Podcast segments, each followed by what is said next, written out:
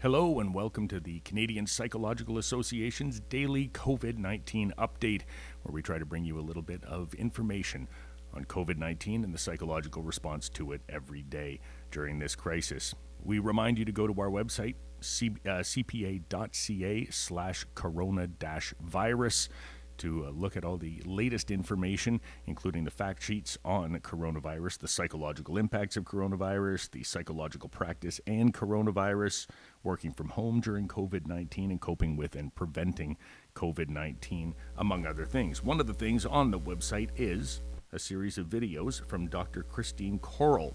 And those videos are about setting up your practice for online therapy. My name is Eric. I'm the communications officer at the CPA. I'm Dr. Christine Korol. I'm a psychologist at the Vancouver Anxiety Center, and I'm also an adjunct professor in the Department of Psychology at UBC. You've already put out some videos, I think, right? How to take your practice online? Yes, where I've been teaching uh, therapists how to do online therapy safely for many years. So I took the workshops that I've given many, many times uh, and updated it a little bit and uh, put it on YouTube for free to help everyone get set up quickly. And can you give me a sort of nutshell overview of what is the best way to take your practice online? How does it differ from performing uh, therapy sessions in person? Well, there's a few things to learn when you're moving to an online practice. Uh, typically, it's understanding a lot of how what tech to use safely and to get comfortable using tech. A lot of therapists are intimidated, so a big chunk of what I teach is actually how to evaluate uh, the safety of a tech, not to be intimidated by a lot of the the uh, technical language, and how to do a privacy impact assessment.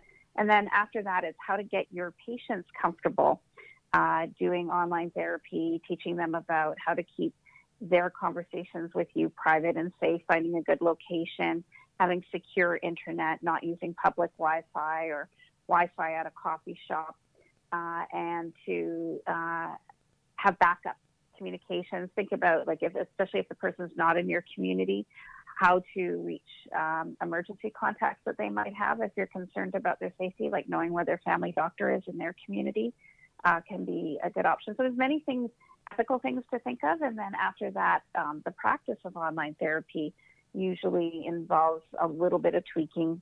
Understanding that clients often feel more comfortable in their home, so they over disclose a little bit. So, how to contain that, um, how to um, keep people engaged. I think most therapists, though, have had experience doing at least a crisis call on the phone with clients. So, it's, it's not as hard a transition as they think. So, it's a lot of practical training first just to how to keep it safe and pick the right tech. And what do you mean by over disclose? What does that mean?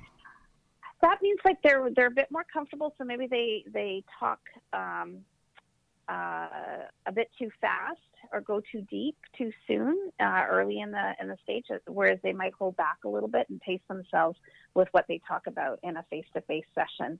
So we find that they'll they'll write down uh, like an email therapy, they'll write down more than they would be willing to share otherwise, and then maybe have some regrets about that or feel uncomfortable. So often, especially with trauma, we want to pace it out with people and slow them down a little bit. So, you know, knowing when to pause and say, okay, well, let's, I want to ask you about something else first before we go deeper into that. Just how to, how to structure the session a little bit so people don't go too fast in therapy. And when you do uh, teletherapy yourself, what is your tech setup for that? So I have um, very high speed internet. So from my end, the connection will be uh, smooth. I have um, uh, I make sure my router is encrypted and and that I, I have an up to date router. Uh, routers are actually very important in terms of um, the security and, and breaking into your system. Uh, but you know, if you have a fairly up to date router and you keep it well maintained, that should be fine. Um, having uh, a device that I know is secure so that um, and that no data is stored actually on my device. I use a lot of uh, secure, uh, use electronic health record that's in the cloud.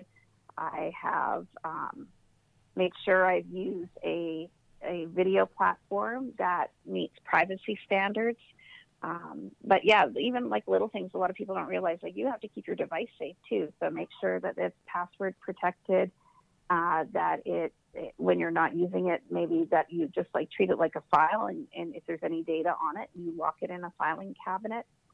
So some practical things too. So security of the device, security of the platforms, knowing where all of your data is stored in different locations, and uh, and making sure that you know, at a very simple level, people can't hear you do your video therapy sessions when you're you're talking in the other room.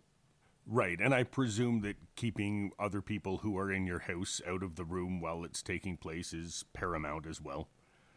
Absolutely. So, you know, I typically I've been doing telehealth for for many many years. So this has been a fairly easy transition for me although moving to all teletherapy, there was still a bit of a learning curve for me. So I'm settling into that this week. This is my second week of all telehealth. Um, but uh, at first, I was going into my office. So typically, I do it in my office uh, at at work, even for you know remote patients, just because it's completely um, secure there. Here in Vancouver, though, they're starting to shut down some office towers and uh, I decided to start working from home. So I actually have a white noise machine that I put out in the in the living room, uh, so that you know just outside the door where I'm working, so nobody in my family can hear.